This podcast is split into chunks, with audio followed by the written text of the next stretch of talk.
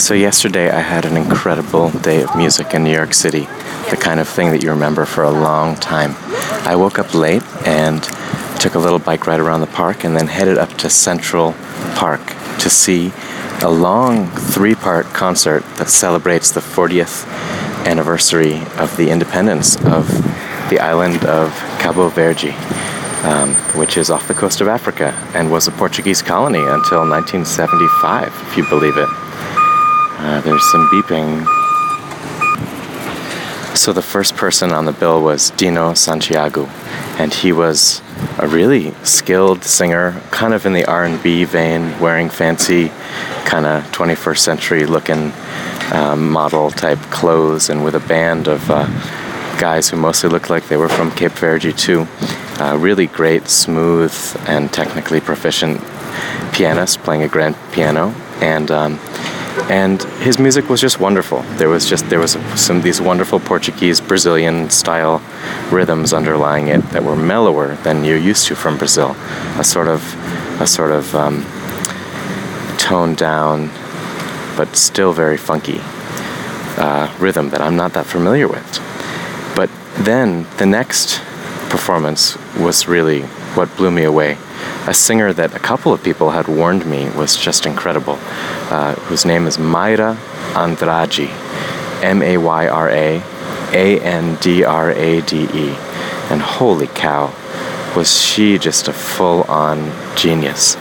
Technically flawless performance, such magnetic pitch and such control of dynamics and tone and everything you know, balance between her chest and head registers and subtle details and really strong belting and everything in between improvisation and scripted stuff just flowing together so you couldn't tell what was what.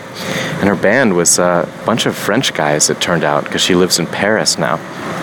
So, um, sort of, you know, sophisticated jazz players who were putting lots of different textures behind her and lots of rhythms too. But putting the technical stuff aside, I mean, she was just so expressive and there was just so much feeling and emotion in her voice that even if I didn't speak Portuguese, if I didn't speak French, if I didn't understand her English, if I didn't if I didn't know anything about the tradition or the place that she comes from, which is pretty much true, you could just you could just feel so much by being in the presence of her voice. And that's a rare thing. You close your eyes, and it's like someone, actually, a friend of mine who was with me, commented that if she closed her eyes, she could be any age. I mean, she could be 14, she could be 70. She had a sort of smoky, husky thing that um, reminded me a little bit of Cesaria Evora, who was the, the woman to whom this concert was dedicated. Um, but she also had this very pure tone that could be very airy and innocent, and she seemed to be able to put some edge on it and and cut through the texture when she needed to to make a statement. And she she just sort of had everything. It was like this fully balanced persona just in her sound. And then, if you opened your eyes and looked at her, it was just electrifying, almost to the point of scary. I had to turn away a couple times because her presence and her attention was just too much for me.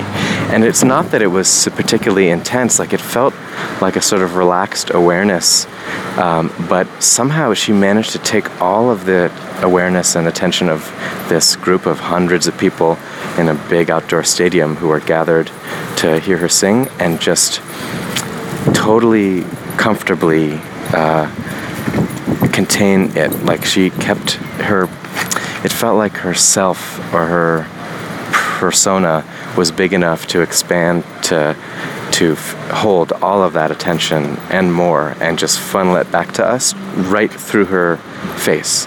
And her face was interesting.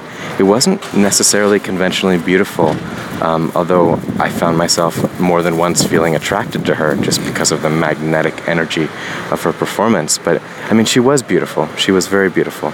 But I think what I was noticing was just there's a kind of um,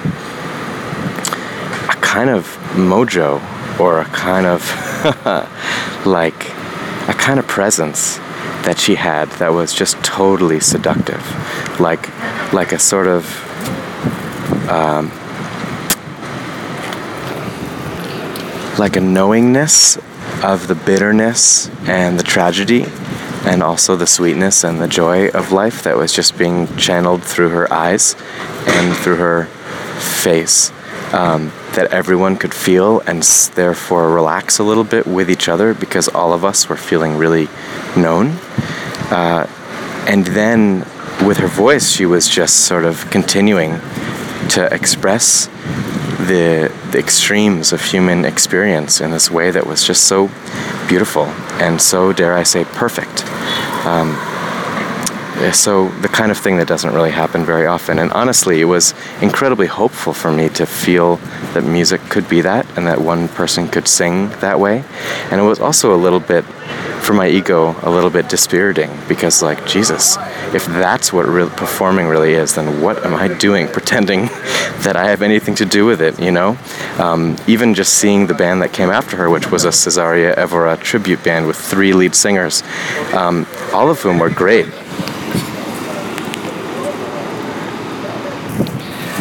all of whom were brilliant singers in their own right, and one of whom sounded just like Cesaria Evora, but still the like that sort of magnetic, electric presence and seduction and total total divaness, for lack of a better word, was just missing. And everyone, I think, felt the letdown. Like no amount of rhythm and energy in the music could compensate for that. For that. And uh, so it was a it was like five hours on my feet dancing to loud music in the blazing sun and it was beautiful. And i felt like i had just been to cape verde and back and i wanted to book my next trip asap but then I, I stumbled home and i was on the subway and got to 14th street and just had this little moment of like i need to go hear some jazz. So I got off the subway, and as one does in New York, I just ambled down to the Blue Note, and I was 10 minutes late for the 8 o'clock show, but they still had a couple seats left for Eddie Palmieri and his sextet. Now, Eddie Palmieri is a name I've been hearing for my whole life, and I think he was big in the 60s, so this guy must be in his 80s, and he's still performing, and who knows, maybe this is his last time at the Blue Note. So, and this is last night at the Blue Note in this run, so I felt lucky to get in. And I sat down at the only seat that was available across from a beautiful French journalist who was uh, writing about jazz and was taking notes on everything Eddie said. Listened to the music, and holy cow, I mean, there was some weird, improvised, sort of heavy handed. Um, rubato introductions that involved just the piano or piano and bass, and I was sort of like, "What?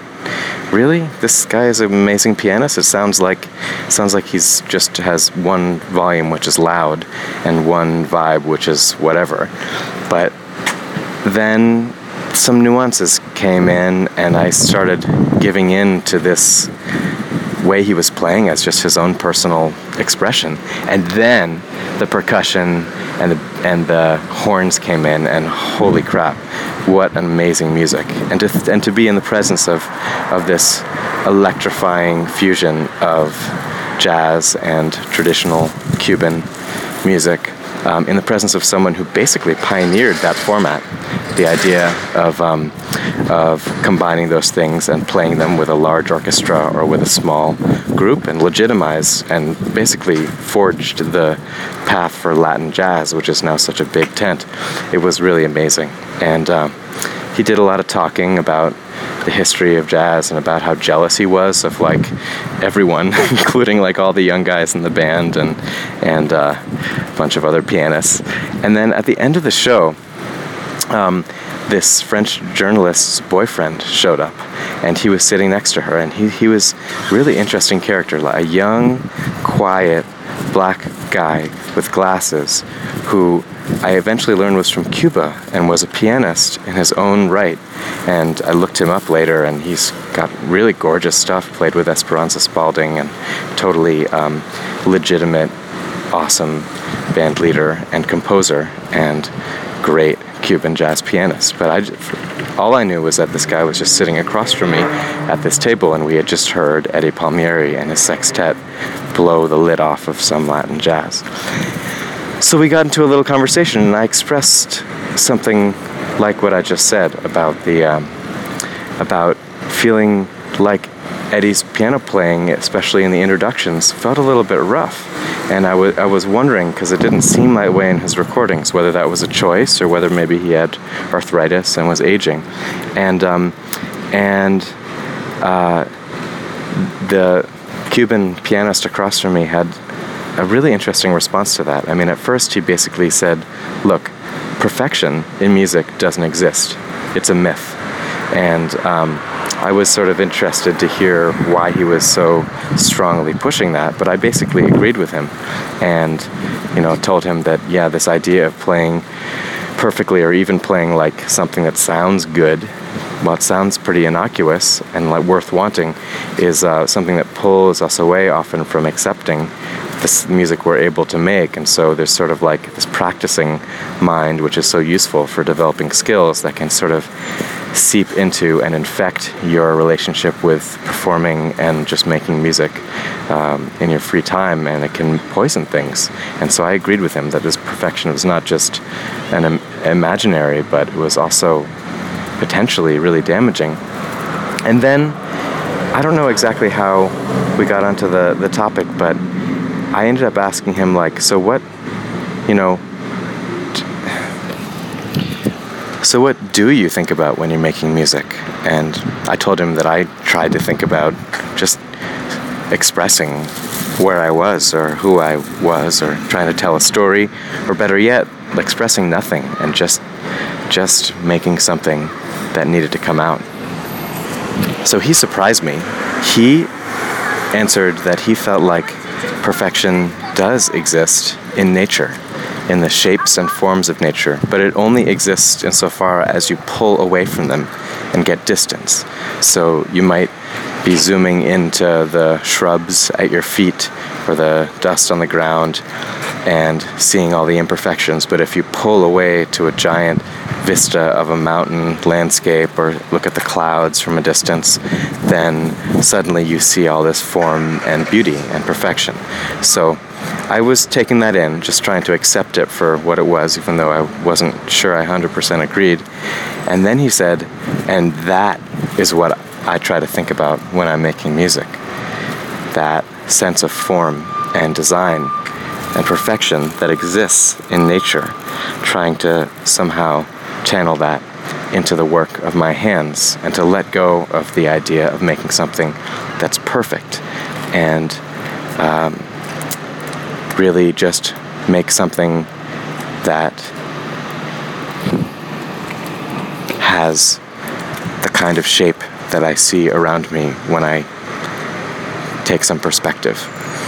And I was thinking about that and wondering whether possibly Mayra Andrade, this amazing singer from Cape Verde that I had seen earlier that day, was looking out into the crowd not into individual faces, but into the aggregate of the crowd, and somehow channeling the scope of the emotions and wisdom and minds of the people that you saw there, and the beauty or maybe even perfection that was latent there, and trying to channel all that into something that we could all seize our attention onto in that instant.